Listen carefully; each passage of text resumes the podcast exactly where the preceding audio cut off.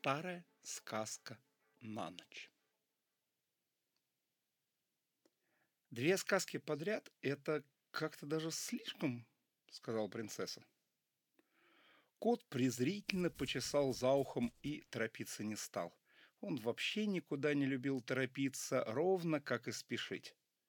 Не улавливающих разницы между столь различающимися аспектами суеты, он вообще за котов не держал, презирал до глубины своей кошачьей души, третий по счету, ну и вообще. Две сказки подряд – это действительно немало. И он знал это куда лучше принцессы, несмотря на то, что та слушала эти пресловутые сказки по нескольку раз в день, не говоря уж о тех днях, когда дорывалась до телевизора. Две сказки подряд – это действительно много, но не слишком.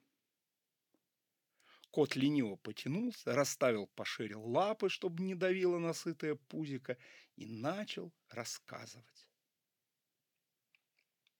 Вторая сказка давалась ему всегда с некоторым внутренним дискомфортом, что саму сказку не только не ухудшало, но и привносило в нее некоторый эстетский надрыв – которым он вынужденно латал нотки усталости или недовольствия.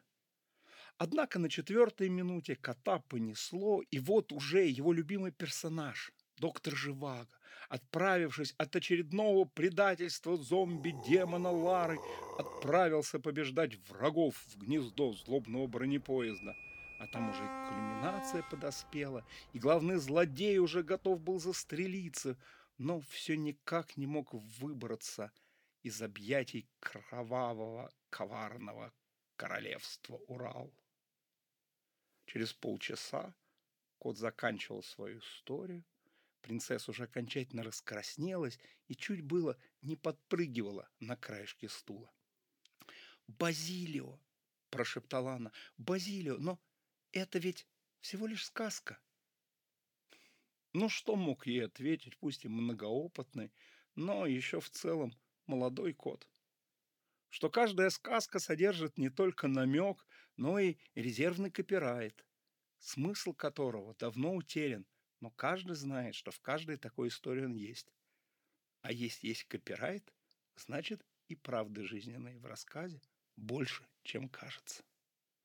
Истина где-то рядом –— прошептал кот старинную присказку цеховых сказочников и демонстративно зевнул, ибо пути сказочника неисповедимы.